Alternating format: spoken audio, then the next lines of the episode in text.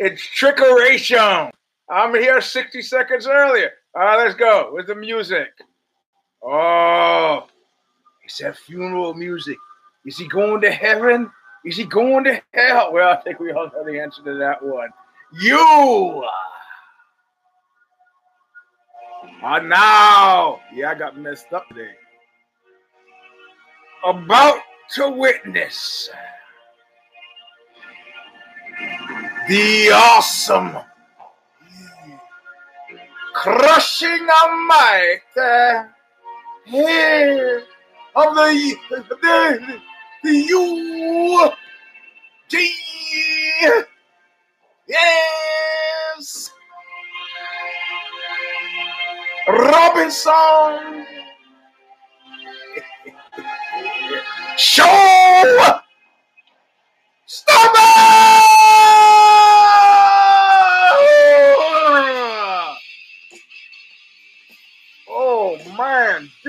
Welcome, my friends, to a show that seemingly never ends. I'm your host, Eugene S. Robinson, and this is V. Oh wow, what is this again? Somebody tell was this V85? Well, I should have had a V8. This is, I think this is show V85. It's all, yes, thank you. It's all about when the laughter stops. Which really on this show is never. If you thought we're going to get a touchy feely sorry for some guy thing, forget about it. But first, we get Stigmata singing us in with Bob Riley off of the record Calling of the Just. Still available from Revelation Records. Huntington Beach, California, where not only do they hit your car with a hammer, but they shoot you in nightclubs. Go to Revelation Records, use a little spyglass thing, type in Stigmata, calling it just. You want to buy the whole CD? It's there. It's also on YouTube. But let's Bob sing it the best. Sing it, Bob, sing it. He looks like Shrek now. Not kidding.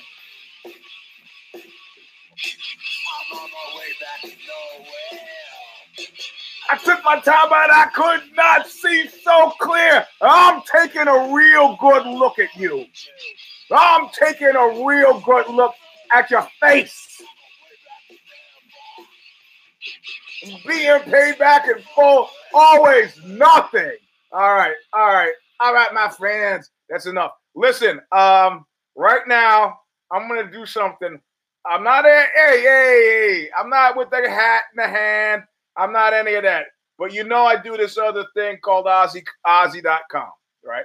And you also know that I do this thing called uh, OZY Confidential. Well, I'm gonna put right now because man's mother died. No, I'm gonna put right now in the comments.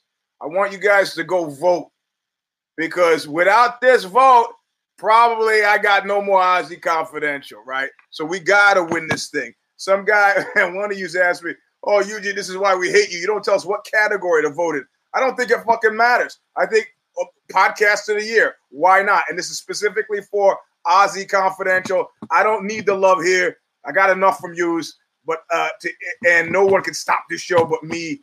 But uh, the other one, yeah, it can be stopped unless we get the proper amount of love so far. And you could go in multiple times if you can do it off your phone and your computer. So I'm typing it in now. I want you to vote, and I want you to vote for uh, even if it's not your favorite podcast. I don't give a crap. Vote for OZY Confidential. Right there, I put it in. You can go to the page. You can do it during the show. Help out, help out, help out. The deadline is October 22nd at 6 p.m. You got two more days. I don't ask a lot. Well, actually, I do. But you know what I mean. The point is, this could actually have real world repercussions. At the very least, it might mean that uh, I get a raise, and then I could I could stop uh, I could stop complaining about money. But we're not gonna. I don't do commercials at the top anymore. What's this in my eye? Um, I tore a um, I tore partial tear on a right quadricep. Not enough to stop me from rolling. Thank you, thank you, thank you. And if I actually win it, I, if I actually win it, we'll do something special. Um, so uh, so anyway, yeah, for OZY Confidential, this show this can't be stopped only by uh, uh, it, well, it can be stopped if uh, you know what I mean. We're not going to get into that right now, but I did. I almost forgot the commercial, and it's a direct benefit. The link is there. Uh, somebody maybe re-link it because some people who show up for the show late. But um, uh, let's let, let's get into it. And as usual, this is going to start here and end up over here. For those of you just listening, I point to my left ear and then I point to my right ear. So uh, let's start with this article in the New York Times. Now, if you remember, I tell you, I was walking down the street in Rome, right? Just by myself. I left the rest of the band somehow and I decided to take like a vision quest. And I almost started to lose my mind. You know, there's that disease that you get where you get into in the presence of world histories and the weight of it, like will cause you. It's a, like psych, uh, psychology today has a name for it. Like it happens a lot when people go to Jerusalem, where you just all of a sudden time starts to telescope in and out, and you you lose your mind. So I'm walking down toward the Colosseum. I'm walking by. Uh, thank you. I'm walking by uh, Nero's castle, and I'm thinking about 2,000 years ago. I'm talking about Roman prelate. I'm, I'm thinking about Pontius Pilate. I'm thinking about a lot of stuff, right? And um, um, right. And um, I see a guy walking toward me, and the guy's got this look on his face like it's like barely contained contempt, you know, arrogance fueled contempt. I mean, that's the one thing that you you, you know people about. They talked about Reinhard Heydrich, the Nazi who got blown up in uh, what you what had been Czechoslovakia. That he would, they told him there was going to be an attempt on his life, and he refused to make an accommodation, refused to get rid of uh, the open top car, and then some. They shot him and then threw a grenade in the car, and he uh, fundamentally died from his injuries. Uh, a, a, piece of shit, a, a greater piece of shit of that guy you'll never find. That's not the point. The point is, I'm walking down the street, and it's that kind of Reinhard Heydrich, this kind of um, baseless, well, in my mind, baseless uh, kind of arrogance. This guy is just one man to another. We're walking by each other, and I see him looking at me like, yeah. and I just look at him and I start smiling because I realize what's happening. This Italian man walking by me actually believes that he's white. Now you got to understand the American mind. The American mind is not the article in the New York Times is what I'm referencing. I think the headline was when Italians became white, right? Now you got to understand that they used for a long time. There had been anti-Italian bias in here. They showed up on these shores broke, uh, uh, majorly, and uh, there were people would say you can never trust somebody whose last name ends in a vowel. It would if you were uh, in the 1940s, if you were bringing home an Italian and you were, you know, your garden variety wasp, it was a big deal. So much so, so I mean, how do you think that the, the, the, the mafia got hold? Because they did all the crap jobs that nobody wanted, sanitation, so forth, building trades, and they got in there just like they did in the old country. It's like, oh yeah, you ever hear the joke about all the body parts discussing who's the most important body part, and the anus speaks up and says, "I think I'm the most important body part." And then all the body other part body parts laugh at them, and they laugh and they laugh, and the anus goes, "All right, I'm on strike." About eight days of no pooping, everybody's like, they tap out. They go, "Okay, anus, you're the most." See, this is what we call a callback. You're gonna know this anus comes up later. Um, so they agree. So sanitation, uh, for a year or so of my life, in probably 1968, I uh, I, I, lived in New Rochelle. Uh, um, I live in New Rochelle, near Westchester, New Rochelle. Now, this is where the um, rich folks, um, yeah, exactly. Yeah, this is where the rich folks uh, moved when they got too much money for the tenements in the cities. They moved up to um, what showstopper? Come on. yeah, no, no, no, no, no, no. Vote for OZY Confidential, please. That means you got to go back in and change it. I don't know. I don't need this show to get that love. I need OZY Confidential to get that love. I hope you're messing with me. Please tell me you're messing with me. I hope all of you went in and voted for OZY Confidential. Ah, I should have. Oh, man. Look, I'm sorry. Do it again. yes, please revote because this show doesn't need the help. OZY Confidential needs the help. Uh, thank you. Oh, you weren't joking. Please, it's OZY Confidential. Uh, I, I, can't write it many more times. Uh, maybe somebody else could remind. To take me off track. So, New Rochelle, Westchester, New Rochelle, all you had living there were rich folks and black folks and Italians. That's it, right? Now, uh, my great grandmother lived there. She and her two siblings uh, uh, bought a house there. Uh, my uh, what would he be? My great grand uncle was a welder, and he worked in uh, there were uh, military yards near there. Uh, my great grand aunt, uh, she moved out of New Rochelle and moved to Queens, where she worked at the DMV and was a Democratic. Uh, uh, she worked for the Democratic Party as an organizer, or some such thing. And my great great my great grandmother, uh, who ran away multiple times when she was a kid to try to be a singer in the style in the 30s and the 40s, a singer in the style of actually in the 20s or 30s, a singer in the style of Billie Holiday before her family had to drag her back. Ended up working as a maid. And she used to work at, uh, as a maid for this family called the Baruches, uh, a Jewish family who, uh, made their money in radio. They had radio shows. Uh, so she worked for the Baruches. You know, and the only people there was she was working inside the house as a maid put my mother, uh, my mother through college. I, maybe my mother and my grandmother through college, and and cleaning people's toilets. And uh, uh, the Italians were the, you know, um, drivers, laborers, day laborers, and that's it. My best friend in 1968 was a guy named Louis DeLuca. Uh, um, yeah, but vote for OZY Confidential. That's what I'm saying. OZY Confidential. Don't vote for this show, OZY Confidential, please. Thank you. Ah, thank you, thank you, thank you. So, uh, um, Louis DeLuca was my best friend in 1968. Uh, I, I, was a kid, and uh, um, so when I see this article in the New York Times, which I tweeted out, if you guys follow me at Eugene S. Robinson, you saw the tweet. It's a long article, but the headline did it. It was like, um, it was like, thank you, thank you. It was uh, about when how, when the Italians became white. So I'm walking by this guy in Rome, and I'm getting this arrogance, and I was like, man, oh man, he thinks one that I'm an African. If I were to say, "How you doing, buddy?" he would go, "Oh shit," and the tables would change because there's this whole global strata of you know Indonesian, like Thai African, like you know mud people down here. It's all fictional. It's all make believe. It's all garbage, right? But I'm looking at that guy going, you know, New Rochelle, Westchester, sanitation, Italian. And I try to explain this to Sorrell. Sorrell said something about, uh, well, you know, I'm white. I go, white.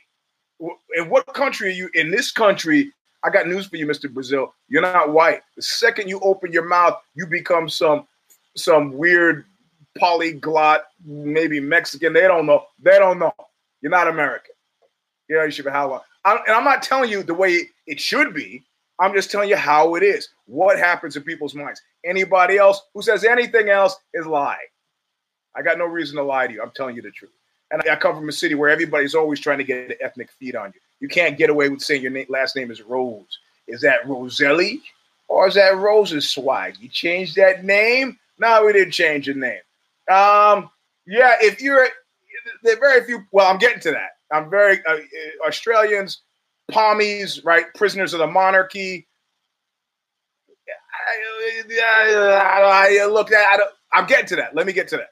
So, so there was a point where um, where Italians became somehow cast off the shackles of of their Italianness, you know, and specifically Sicilians a friend of mine who's Sicilian, you've heard me talk about in the show, was dating uh, this Jewish girl, went a, a, a denying Jew. She was like, her last name was Klein, but I'm not Jewish. Okay, whatever. goes over to the house for Thanksgiving.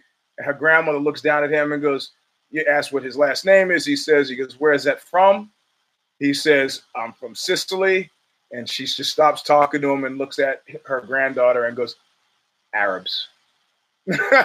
so, so, you know, so Arabs, right? So, so they came over, Sicilians came over. Forget about it. They were like, they're not, not white.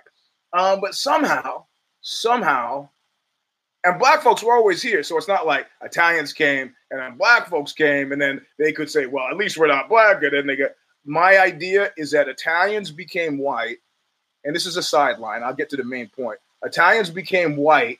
I'll get into that. Yeah. Uh, Italians became white when they lost the ability to speak Italian. In other words, when they began their assimilation w- was was vocal.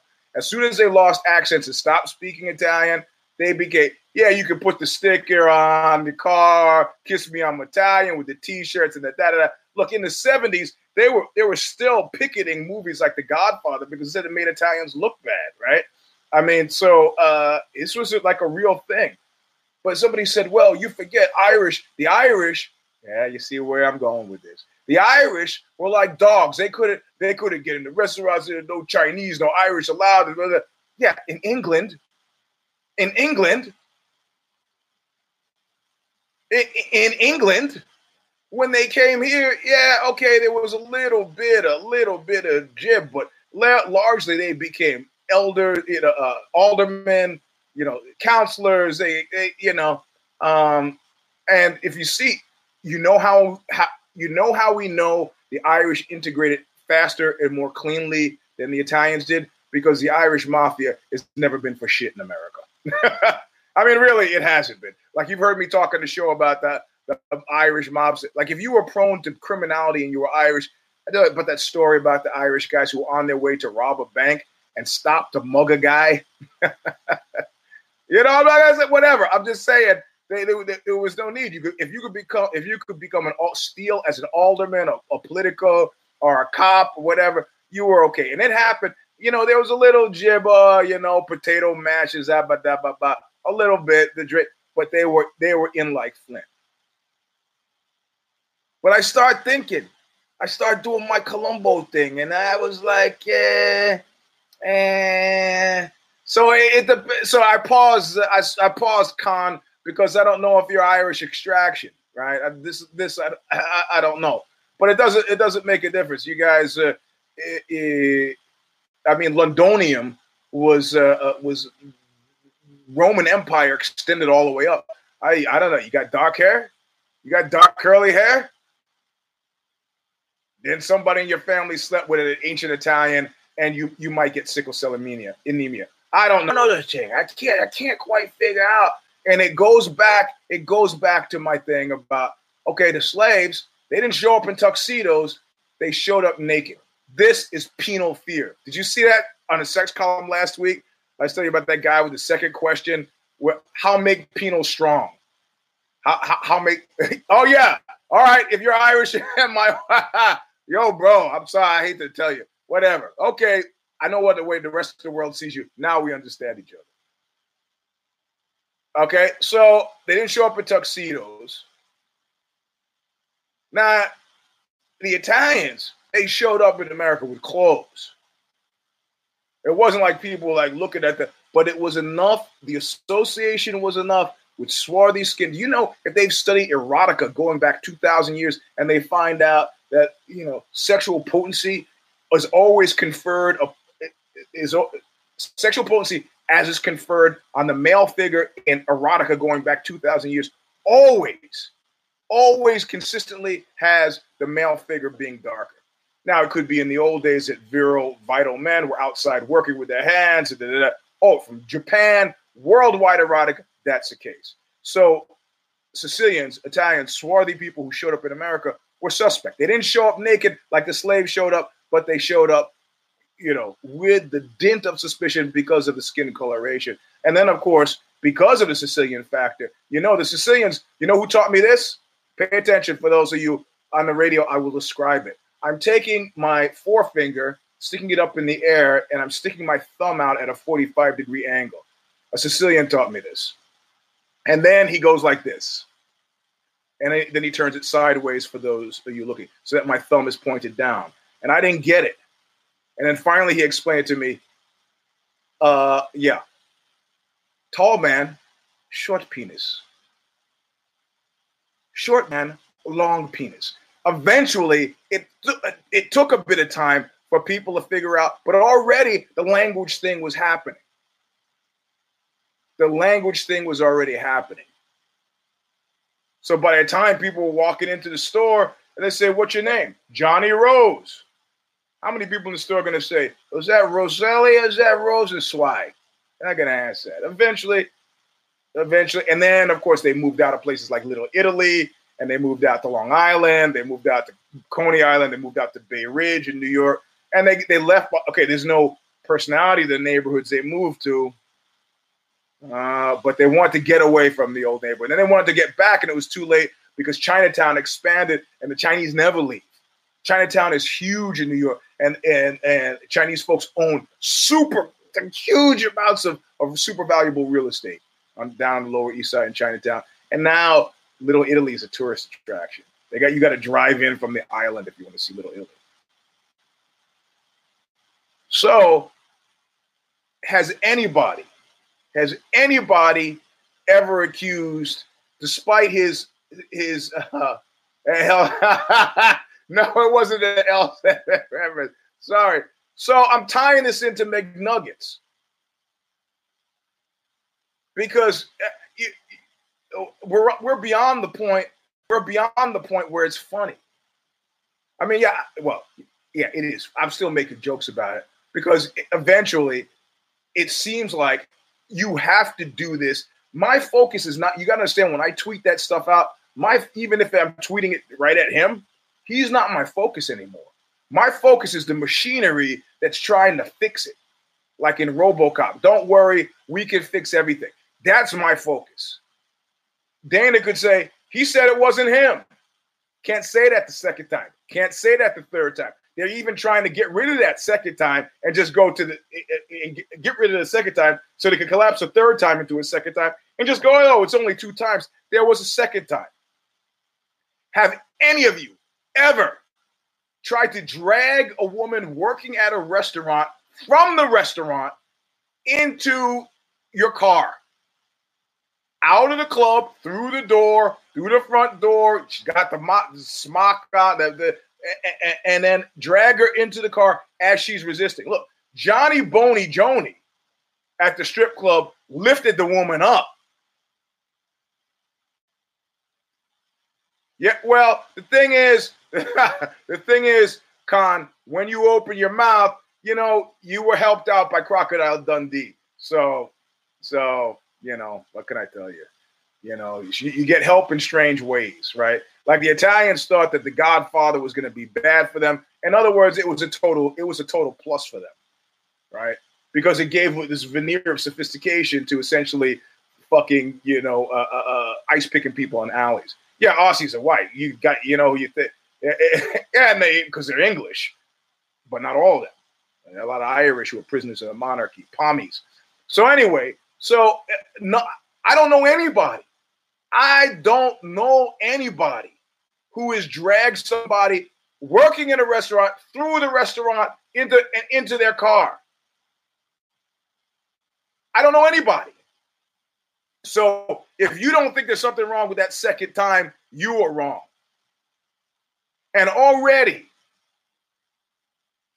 the bald one is like going deaf and dumb on this one. He's D and D. Like I, I, it's like you remember what I said that Speer. He actually managed to not get hanged at the Nuremberg trials because fundamentally, uh, that fundamentally, um, yeah, he does think he's untouchable, and uh, uh, funda- fundamentally.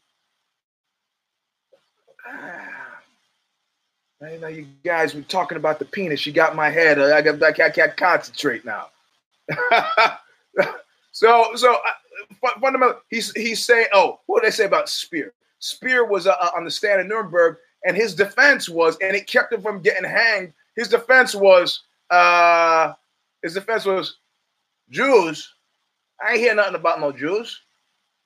I, I ain't, I ain't hear anything about that. I, I just came and I, 110%. That's right. 100%, 110% of the humor at the Sorrel Academy is 100% gay. In fact, and I don't mean that in a bad way. Anyway, Speer is on the stand and fundamentally said, hey, hey, hey, hey, I don't hear nothing about no Jews. Dana has, the bald one, has been pulling that crap. How, how, for the one and two, and if you don't think he's behind collapsing one, two, three into two, you're wrong. But what he did, what he did is to scratch him from the card for he, the dance card for 2020. Did you notice that? Poured water all, all over the Frankie Edgar thing, poured water all over it, and said, ah, I don't know, I guess we'll see we'll see McNuggets next year. Which means straighten out your shit. Yeah, anybody who's talking about uh, uh, uh, uh, McNuggets like he's gonna save their fat. They're crazy. They're crazy. He's not. You know, it's like that uh, uh, uh, crossover dreams with Ruben Ruben Blades, Ruben Blades, and it's about the rise and fall of a salsa artist. And he goes back to the old neighbors at a bar, and he's talking, and he's and the guy and the guy, the bartender goes, "Hey man, you gonna go back out on the road again?" He said, Yeah, I'm gonna tour, I'm gonna tour you. And the bartender goes, Yeah, you know what? You're not even gonna tour my asshole. You're not even gonna tour my asshole. You're not going anywhere, bro. And because we are now caught in, in a cyclical process that shows signs of not getting better. If D can't stop him, if the bald one can't stop him, if straight blast can't stop him, if the guard can't stop him. He's not going to be stopped. Nobody's tested this cat and gotten to the source of the problem, which I believe is a, is a yayo. I don't know if you spend any time taking cocaine, but the reality of it is, it's not all these guys. I used to know a guy. He used to take um, uh, a, a, a, oral steroid. I can't. Let me. I can't remember which one. Anavar, which was a strength one, but he also used to call it my mean pills. Now I'm sure we all know people like that, the Dr. Jekyll, Mr. Drunk type thing. Oh man, like Ronnie Van Zant from uh, uh, Lynyrd Skynyrd. That guy was the nicest guy in the world till he started drinking. That's always bullshit. Any drug that people could truck out there, there's been somebody else who took it and was the mellowest person in the world.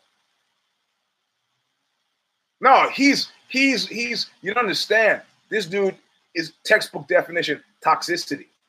You can't. You can't. I tried to make this point on the uh, uh, on if I did it the other day. I mean, if you hire him in any capacity at all, and he reoffends after three offenses, you are screwed. Your brand is screwed. And if you've got deep pockets, it could go beyond that. So let's scratch off what he's lost. So Burger King, that he's uh, the thing where he's riding naked on the horse. Uh, Kimmel, uh, who's that other flim flam, late night flim flam man? Who I uh, Fallon, uh, Colbert. Uh, um, uh, well, he thought it did. T Bone was his name. He thought it did. It's all in his head.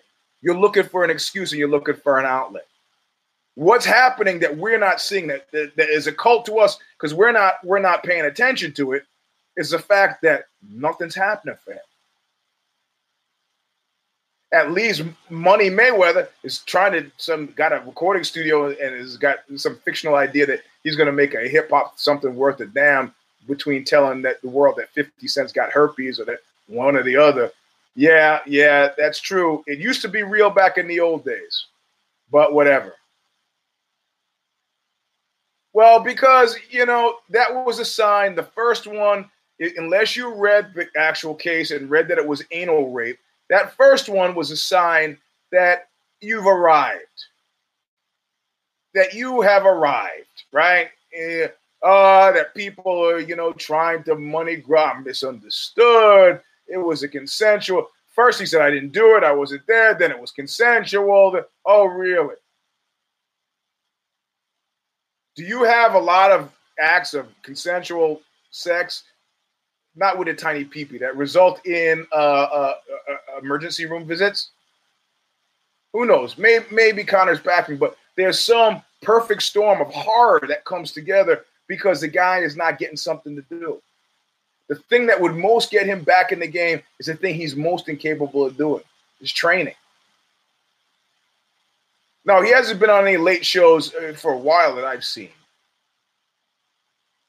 I think it was a combination of the first accusation. There were my TMZ had created a situation where the dolly throwing incident and the phone slapping, that was just good grist for the mill. That wouldn't have kept you off the show the rape allegations, the smart money. You got that right. You got that right. But uh, that wasn't the point that I was trying to make about the tiny peepee. It's about here and the need to do this repeatedly. Repeatedly. This is three we're talking about. People were shitting all over me for the first one. Ah, you know. Okay. Okay. Yeah, exactly. Right, and right away they start. Yeah, exactly. Right away, that's what. Look, he's got something to prove, but it's a perfect storm with the cocaine, the drink, the pressure, and the fact that nothing's going on. Nothing. Nothing. Nothing. The thing that would most get him back in the conversation in a serious way is to get a fight, and he can't do that. Nobody. Somebody said, well, what if you were the if you were the bald one and you called him, what would you say? It's already been said. It's already been said. Get your shit together, man. Get your shit together. And if you don't have anybody who's close enough to you who can and and, and, and get yeah, his name, his name still gets people to pay attention. I put it in the title of the show. Well, actually, I think I put McNuggets, right? No, no. And as far as a bald one is concerned, he's great that it's great to have him over the barrel after not having had him over the barrel. But at this point now, you can't make use of that. Now you gotta you gotta be publicly, yep. The publicly you gotta, you know, you got the guy gets cleared, then the guy says, oh, he's cleared. But you gotta understand, I was thinking about Brock Turner. I was uh, uh, walking on campus today, and uh, uh, uh there's a memorial to the woman who Brock Turner attacked. And she's revealed herself and outed her name and uh, written a book and is doing a press tour. And apparently, there's some problem. In other words, the spot where she was raped, they put a memorial bench and they got, but they there was some problem where they didn't mention her name, even after she had mentioned her name and she wanted to be uh, identified. But I started to think, like, okay, if that judge who I went to college with, uh, Persky, Aaron Persky, hadn't have been a dumbass and had given him the right sentence, what would he have given him? The guy could have gone to prison for at least 10 years. No, no, no, no, no, no, no. Brock Turner, Stanford water polo player. If Brock Turner had actually gotten the right sentence, gone to jail for 10 years, and come out, though he had in it, or he had done like Teddy Streleski, and I don't know if you if you looked up Teddy Streleski after I told you the guy who killed the Stanford professor, who then said on release, I don't want probation because I don't want conditions on my release. Release me free and clear. They go, you have to serve your whole term. He goes, fine. I'll serve my whole term so I can leave free. If he, if Brock Turner had gotten out in ten years, okay, I'm okay with him having to register as a sex offender for the rest of his life because that's what he is. It's a statement of fact. He was a sex offender. He offended somebody sexually, but at some time, at some point, you have to decide about statute of limitations for people not in the public eye for people in the public eye, if you're a rapist, like say Kirk Douglas, prove it. Or uh, Natalie Wood said he raped me. I don't have to see Kirk Douglas movies. But none of these guys who have who have Jack are Cosby is the first one. Phil Spector had to kill two people, didn't he? Didn't he get he like shot somebody? Hey, Robert Blake, who I love, didn't go to jail for because he killed a grifter. But whatever. That was a class thing. Simpson didn't go. People always thought the Simpson case was about race. It wasn't. Those LA cops loved him. They say 40% of the 40% of the cops nationwide have domestic abuse beefs. They didn't give a shit if you bounced Nicole Simpson's head off the wall. They say, hey, we're going out to Juice's house again. Let's get an autograph. Exactly. Yeah. And that tide started to turn. Guy's toxic. Not coming back. Be- Look, if they haven't forgiven Nate Parker, now I believe there should be a statute of limitations. I don't say you get an Oscar. I don't say you get good looks. But would you say, would you say, uh, would you say that somebody should have a death penalty? Look, if you rape me or you rape somebody that is connected to me and I can get my hands on you with nobody knowing, I'm killing you. So, to a certain degree, yes. However, when that friend of mine came to me and said the story that I've written about for OZY, said so and so tried to rape me, we almost beat him to death, but we didn't beat him to death. The punishment always must fit the crime.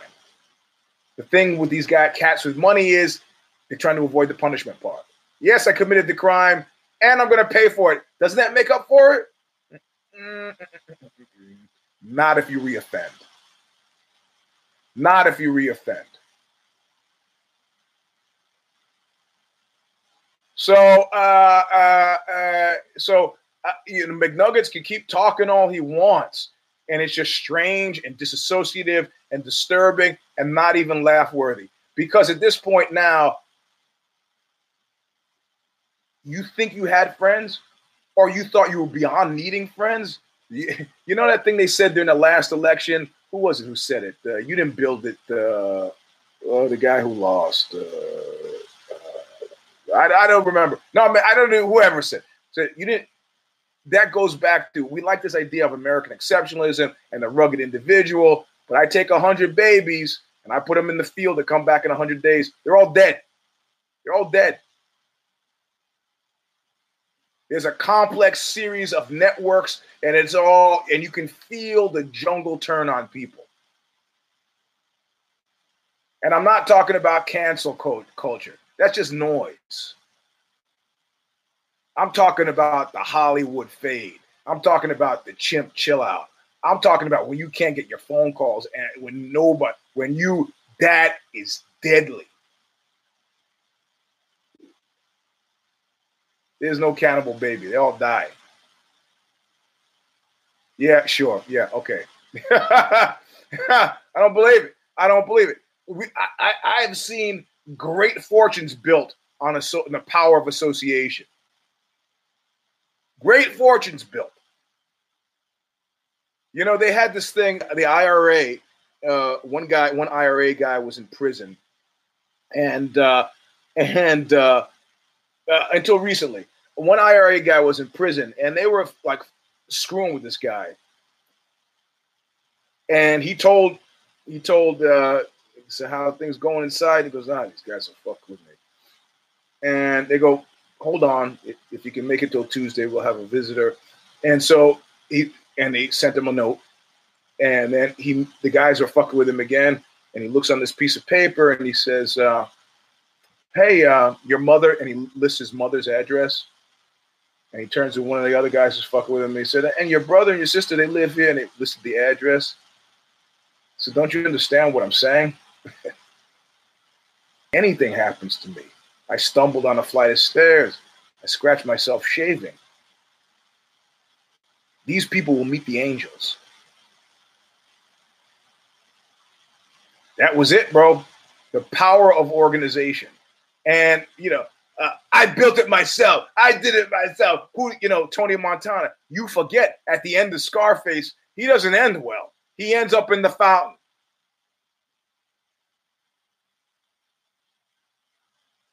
At the end of Godfather Part 3, they die, but the Corleone family exists. So I don't see this ending well. And if there was ever a cause to stop laughing, that was it. I'm still in there, but there's an edge to the court jester because I'm watching the process try to fix itself for him because they can still squeeze blood out of that stone, but that's not blood that I want. That's blood libel. Now, Woodpile, Woodpile Weidman. Some one of you's made the good point on Twitter, uh, uh, and the point was, have you noticed? And you actually, I mentioned this on uh, Care Don't Care. Have you noticed? And it listed like eight cases where the fighter had talked about, hey, could somebody repost that link to where you vote for OZY Confidential again? It's been a while, and I know that I can see that people are joining that that haven't been here before. So maybe just repost it for me, please. And they have to vote for OZY Confidential. Oh, Jesus Christ, my leg is killing me. Yeah, that came from that came. uh, so, Chris Woodpile Weidman. It was his wife's birthday on Saturday. Somebody online, I think it was Khan, put together a list of fighters who who looked beyond their opponent and the negative repercussions. They're looking beyond the opponent because, much like looking at uh, God's ass, which Moses had to do. Yeah, but put the link in. Put the link in again, will you?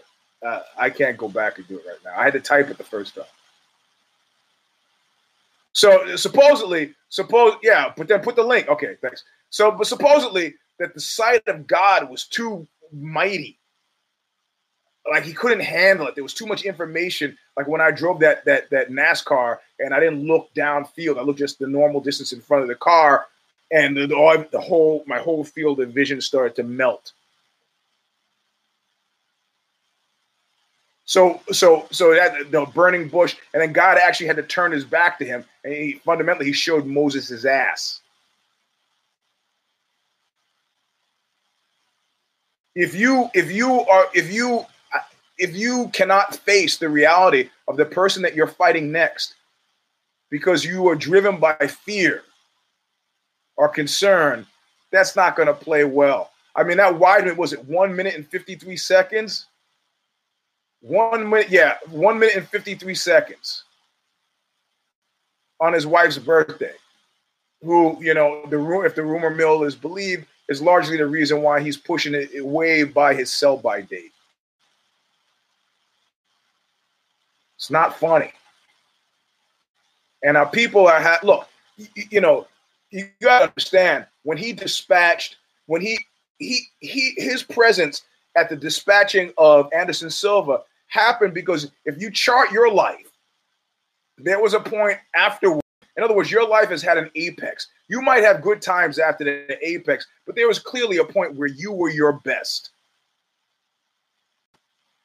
Anderson Silva, well after he was his best, because you remember he was he was around doing stuff for a longer time. He was an older guy. I think he was what 40 when he fought Weidman. That shit was merciful compared to what what what Weidman's have to go, uh, what Weidman's going through. I gotta straighten my legs. Ah. This this slide, and he's like, "Yeah, okay, something about 2020." And it's like, you know, like that guy who I beat up at the Oxbow show in Camden, in, in London where I finally, after knocking him out once and then knocking him out with the mic stand a second time, and then the guy is back. If anybody in this place cares about this guy at all, help him out, get him out of here for all of our benefits. Because the first time I knocked him out, I jumped into the photo pit over the wall from the photo pit and knock and I wasn't going to knock him out they brought some kids in, some poor kids in, you know, who had had pretty tough lives. And this guy sensed that they were somehow different and started screwing with them. And it just drove me. And I jumped into the photo pit, and the photo photographer was like, oh, crazy rock and roll shenanigans. And I kind of go up to the guy and stand between him and these kids who were like 16, 17, and they're gonna. A friend of mine's organizing this thing to get kids from other places to enjoy culture. But these were kids who have been, you know, abused. and this guy is beelining, drunk and, and screwing with them.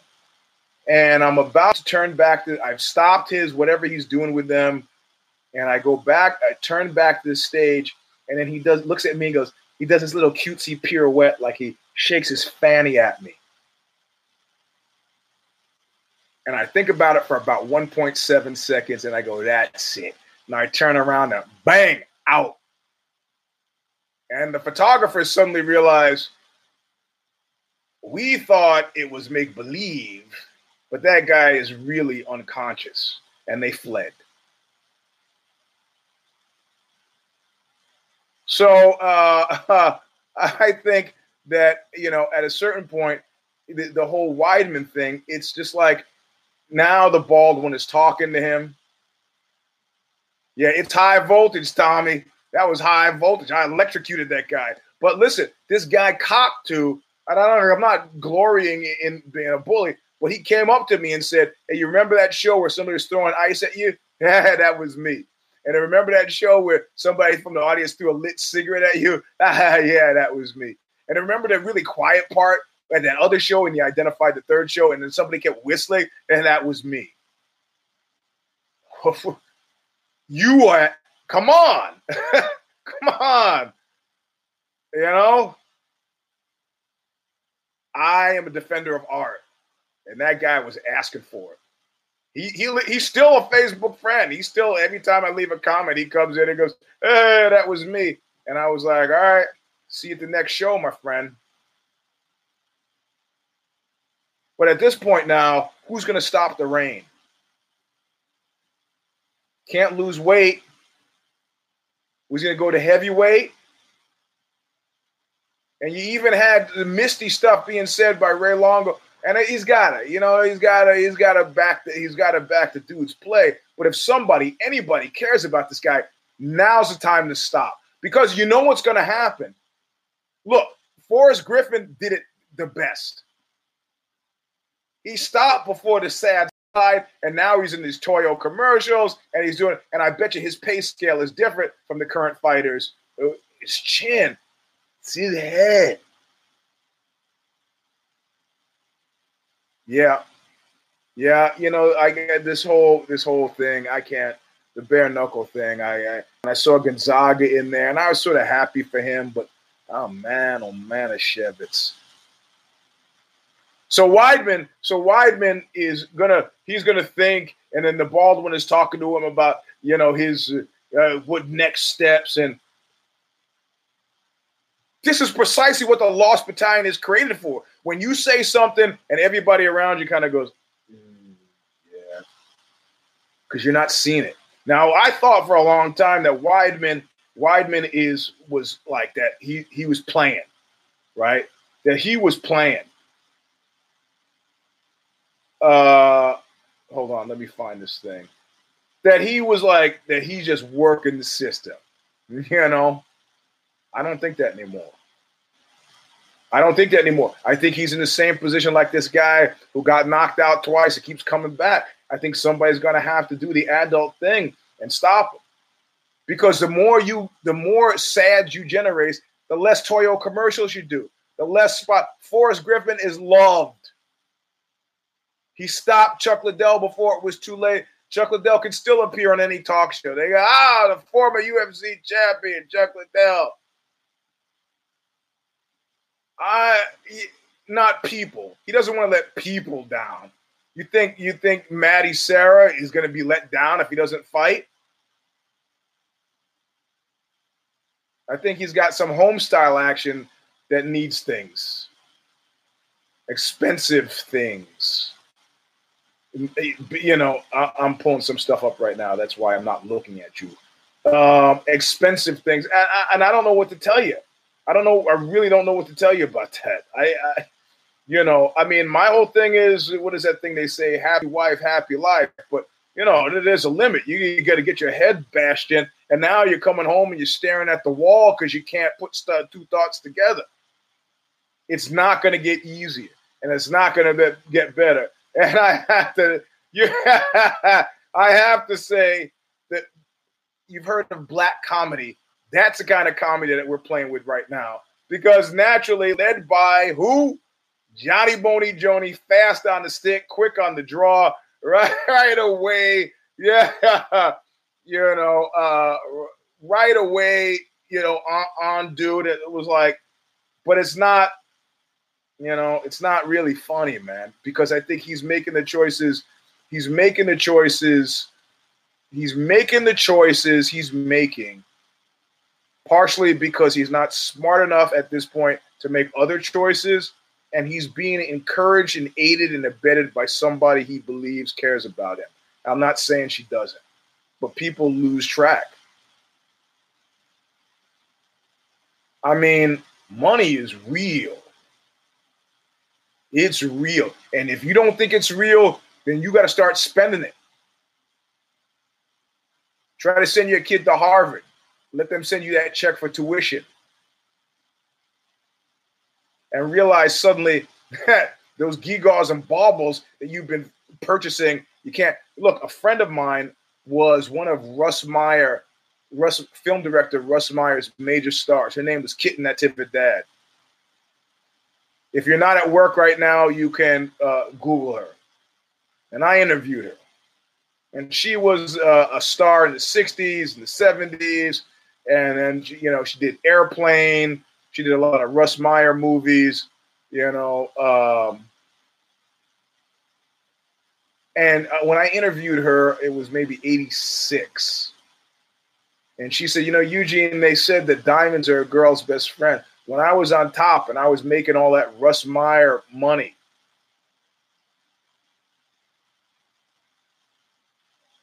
I thought I could, I could, I could get my head against inflation. I could buy diamonds, and they would help. They don't help. Of course, De Beers and Oppenheimer. It's a rig. If you walk down in Botswana, they're on the ground like garbage. They control the industry. It's a fake industry. If you had bought gold, different story. That's why all the hip hop guys bought gold because they have to put your gold. You know, they can't. They don't realize that gold has an actual value, not street value. They go, oh, just put in the envelope, give it to them later, and they can go and sell the gold.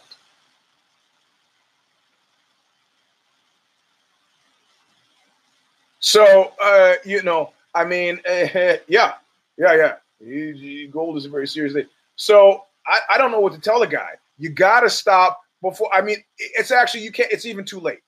It's too late. It's too late. It's too late. No Fallon, no Kimmel, no Stern, nobody. You get maybe Joe Rogan show, and you can talk about it and it, it you know it, it, gets filed under the you know cue the sad music less charitably cue the clown music wah, wah, wah. this shit's not funny anyway let's go through the rest of the card in the last seven minutes of the show and uh where's the link i thought you were going to put the link up okay i gotta put the link up nah it's all right no no it's okay i'll do everything it's okay I'll do the show. I'll put the link. Forget about it. All right, here we go. Let me type the link. Did type the link. Link type. Uh, where? I don't see it. I'm looking at the whole show. Where? My my. What am I blind? I'm blind. I don't see it. It's all right. I'll type it in again. I am blind because I'm, I'm looking. Somebody needs to confirm. I'm going to type it in right now. Hold on. Um, but yeah, yeah, uh, I, I mean, actually, actually, that's a good play. That would be a good play. He would have to bite a lot of hands that fed him, but that would be a good play. Like that football player who goes, you know, like all, a raft of these football players who are like, um, you know, football screwed me up, and and and now I've got CTE, and they become poster boys. And then in the movie, Will Smith will play you and you can make some money from that. And of course, the bald one is like, what, what? And but the bald one is beyond helping you. You know, he's like like, like every porn star guy. You know, uh, uh, like every porn star guy is like, uh, what does he say? Uh, you knew what the you knew what the job was when you took it. That's what that's what gets said. And if the bald one doesn't like you, he's not giving you easy jobs like he gave Chuck Liddell you know, we could walk around the office with no shoes on. They used to do that at my job. People would do that. I hated it. I really actually hated it. Like it just made me sick. Nominations. Uh, yeah, maybe I can't see everything you guys right there. Uh, But all right. So those of you who showed up late, this is where you go for OZY Confidential. Please vote. Uh, yeah, I'm typing because I, I want to make sure oh, my shoulders are fire. They're on fire. Uh, okay, there we go. Um, so uh, at this point, you, you know, if the bald one, the only only people that he seemed to like,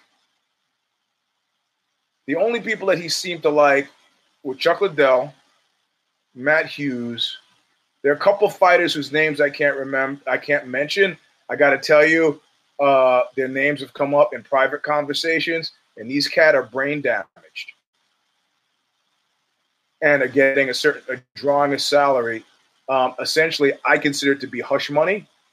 No, Ronda's not one of them, but there are a couple of couple not top not top A listers, but there are a couple of fighters where if I said their name, you go, oh yeah, and beyond uh, uh, beyond a shadow of a doubt. Look, look, look, look. You know we're in a different sport. You know that. We had a boxer die last week. How many boxers have died already into they? It, you know, I got to tell you, MMA is if somebody dies in that cage, we will not bounce back. Boxing has a vested interest in killing MMA, and MMA is typically doesn't. I mean, we should have because of the bald one's plans to move into boxing. Didn't make hay about this essentially a competing organization. Yeah, three, three. If you have three fighters die in the octagon, why? Because the UFC doesn't have friends doesn't have enough friends. The bo- I remember in the old days, I, I, had dated this woman who was the head of this big PR company that was doing big media buys for uh, HBO and so they were told in Showtime specifically not to take UFC dollars. Specifically, it's not like I heard this and I made it. She was telling me, "You can't, you can't."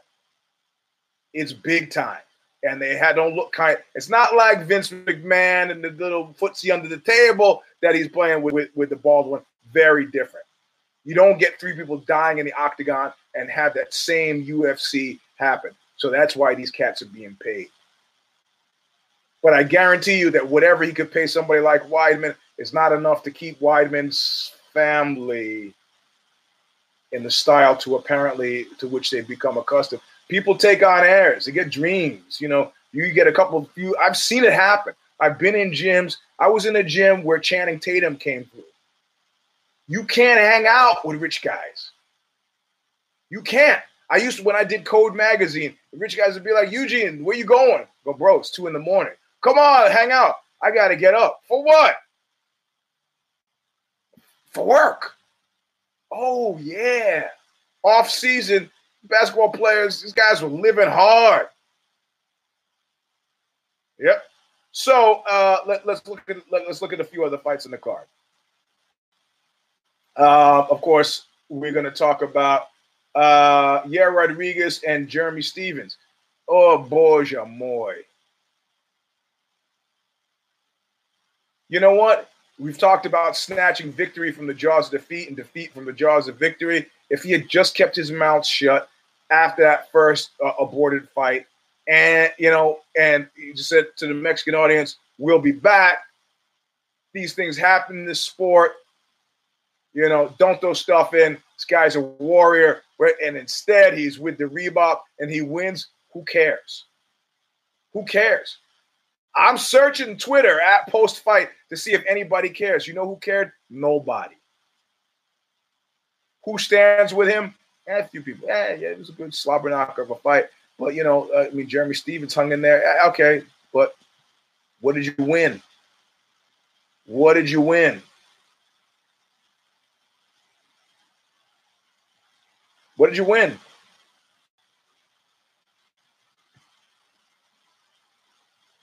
Oh, I see. I see. So I opened the store and you open the store in my store.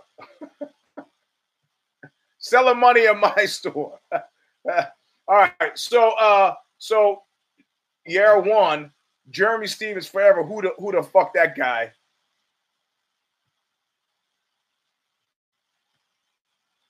And of course, you know, again, nobody really wins. Greg Hardy, the beater against Sosoli. Who cares? Who cares? Well, there's one point where I interviewed Evander Holyfield where he was talking about being poor. He goes, "You could poop in the hole of the ground. You could, you, nobody cares." I just thought it was an interesting turn of phrase. You could walk around, you could poop in a hole in the ground, and nobody cares. or like Joker said, if it was me, you'd step over me on the sidewalk. Oh, self pity. Yeah, yep, yep.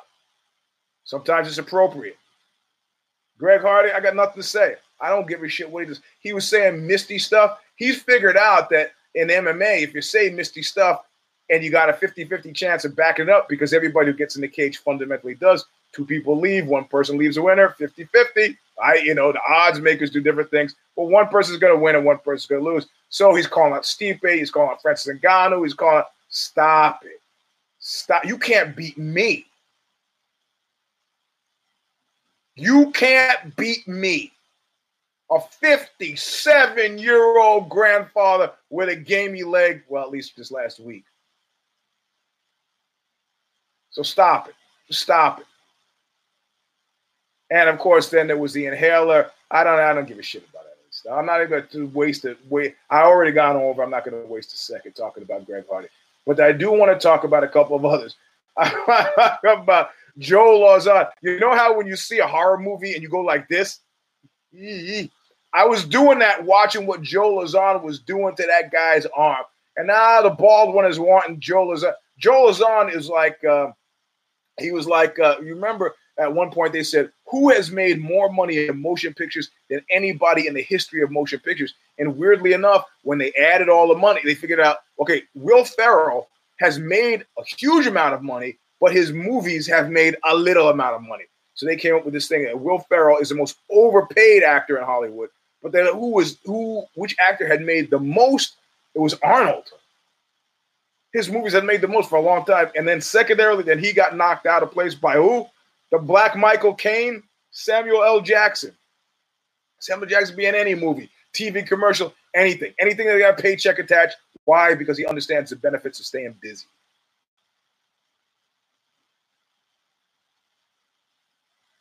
Benefits of staying busy. Got to stay busy. I don't mind. Prevent yourself from uh, morbid self-attention. So the bald one is trying to hustle Lauzon away. Lauzon was one of those fighters who, you know, he wasn't. If you look at the Phantom Toll booth, excuse me, he never had a number in the top five, or maybe he did for a brief period of time. But he's steadfast, so slow and steady. Wins a race, made enough money, he's got a good life, and he savaged Jonathan Pearce. I didn't expect anything different, but I didn't expect it like that. Yeah, oh, that would be great. Put a put Hardy against Derrick Lewis, but they keep avoiding giving everybody the fight that that we want to see. Maybe it's because he's got like a five fight deal, and they don't want to be like, man, if we put him against somebody who's going to murder him, what are we going to do with him for the other two fights? Clearly, coming from the NFL, they probably signed a, a fight deal for the for uh, uh, multiple fights. When you get to the end of that deal, then you'll start seeing Greg Hardy fight some people, some serious people. I'll do a Mitch Green. I'll pull a war at the store. You know how I do it? I'll tell you how I do it. I start talking smack right to the guy's face about him being a wife beater. Then you know what happens? Then he punches me out. And then I fall on the ground and I claim hysterical blindness. I can't see. And I get my personal injury attorneys to take whatever little nickels he's got left. Then I go to bald one and go put us in the cage after he beats Herschel Walker, and I'll fight the winner of that fight. Easy peasy. But Joe slaughtered Jonathan Pearce. and I mean, it was it was cringy, and not like not like Cejudo cringy. And Cejudo was making some smack talk about how he was. It's like, what did you say? I heard a squeak in the corner. Shut the fuck up. I don't. I don't even want to get into into the in, the, the, the, Greg Hardy thing. Who gives a shit? Who gives a, the inhaler? Whatever. It, bad things happen to good people. He's not a good person. Bad things happen to him. I'm happy with that. Maycee Barber, Gillian Robinson. That, that was great. Great fight. Uh, uh, there's Stewart. I'm not going to talk about that. I'm not going to talk about that. We got times of wasting. There was Bermudez. I'm going to talk about that. Molly McCann. Uh, Molly McCann. I'm going to talk about that. I think I'm done. Sean. Oh, yes, I want to talk about Sean Woodson and Kyle Bochniak because I picked Bochniak to win because I'm a Bochniak booster because I love the story. I'm not going to talk about Court McGee because he lost the fight fair and square. That's fine. Kevin Holland, that was actually a good fight as well. Uh, Brendan Allen, some good jiu-jitsu. Uh, Tanner Boser and Spitz, that was a real snooze fest. I didn't like it. Uh, but let's talk about that last one, and then I'm going to conclude the show. Um, um, yeah, exactly. Just shut the fuck up. Um, but which was I to say? Oh, Bochniak.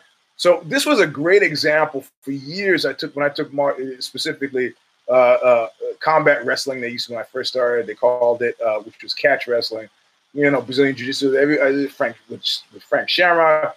Everybody say relax, relax, relax. I didn't understand. You know, it's like that line from that Leonard Cohen song. When they said repent, repent, I wondered what they meant. When they said relax, I didn't know what they meant. And then finally, uh, um, finally, the, yeah, the good ended happily. The uh, yeah, that, that's yeah. Um, finally, when I started writing that series where I would fight a pro and then write about it, stuff I later put in the fight book, the fighter, everything everyone knows about asking but forget asking Brasky.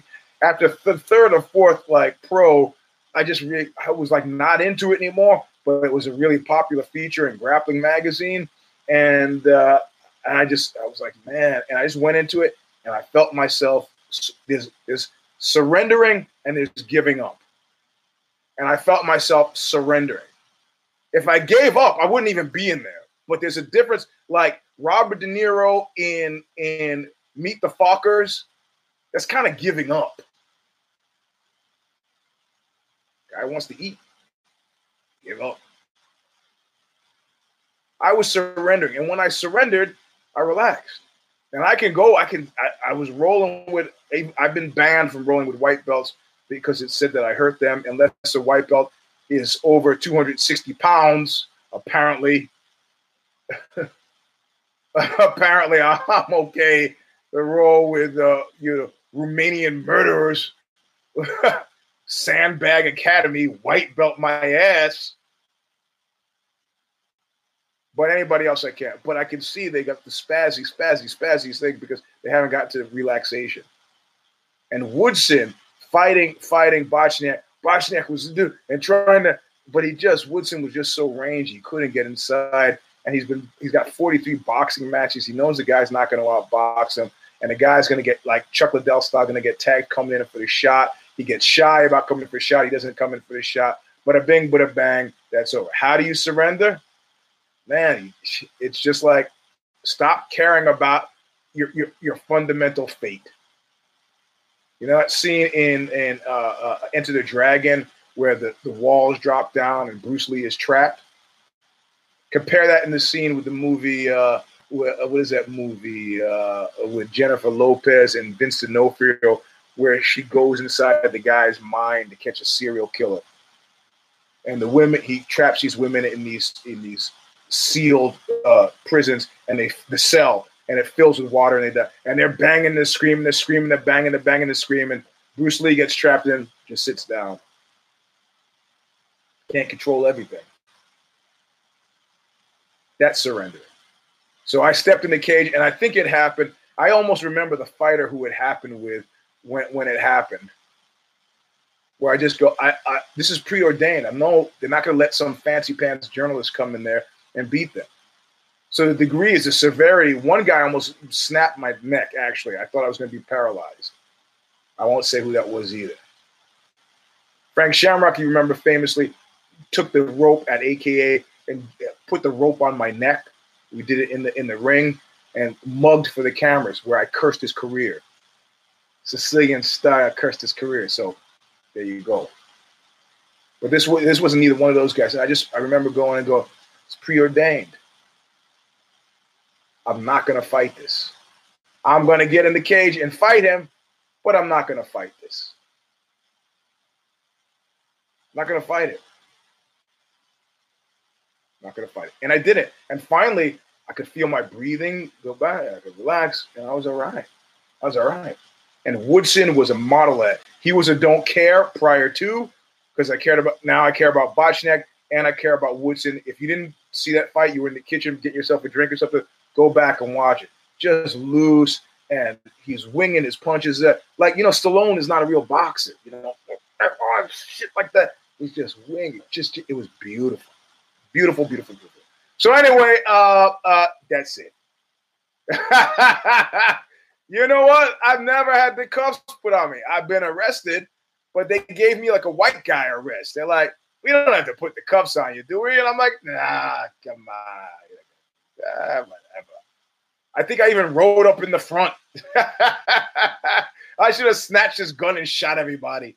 But yeah, that's the thing. If you're smart, this, I, will tell you, when I got into that riot, and this is the last show, when I got into that riot, when we played with the Red Hot Chili Peppers, and uh, I, I screwed the mic stand loose from the bass, and I was knocking people off the stage like a lightsaber, knocking them off. And I see the cops come in, and I see them coming up the sides. I go, oh. I take the mic stand, screw it back in the base, start putting my clothes back on. Cop climbs on the stage. He comes up to me, goes, "You're finished." I go, "Okay." so like, hey, bro, surrender is not giving up. You better surrender before you have to give up. That's the best thing. If the Nazis had surrendered before they gave up, they'd have been a lot better off. There would have been no West Germany, East Germany, but they pushed it. Anyway, we're at the end of the show. V85. Let's see, can I do this with the fingers thing? V85 of the Eugene S. Robinson Show Stomper. You have listened to it. Please go to that link and uh, uh, I gotta I gotta look at go to that link and vote for OZY Confidential on this podcast link. We gotta win it.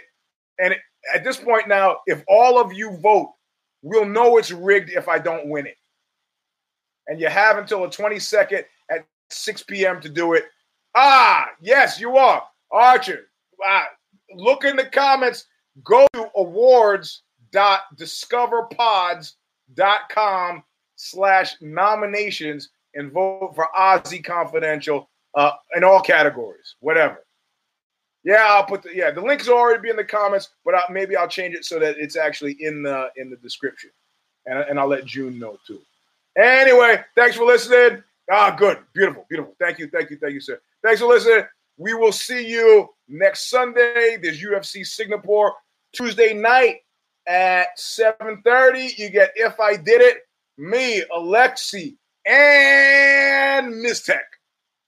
And then if the shoes fit, guess what? Guess what we got going on on if the shoes fit? We've got a, tentative agreement from a rot- rotating cast of characters that involve Kid Nate. Just can't stay away. Like too short. Just couldn't stay away. So he's back intermittently with John Nash intermittently. Miss Tech has been also holding it down on if the shoes fit. She'll be back in the minute. It's too much, too much heavy of a carry for everybody at Laura School. Not a single person can carry it, so we got to rotate. That's big news. So we'll see you Monday afternoon. Care Don't Care goes live.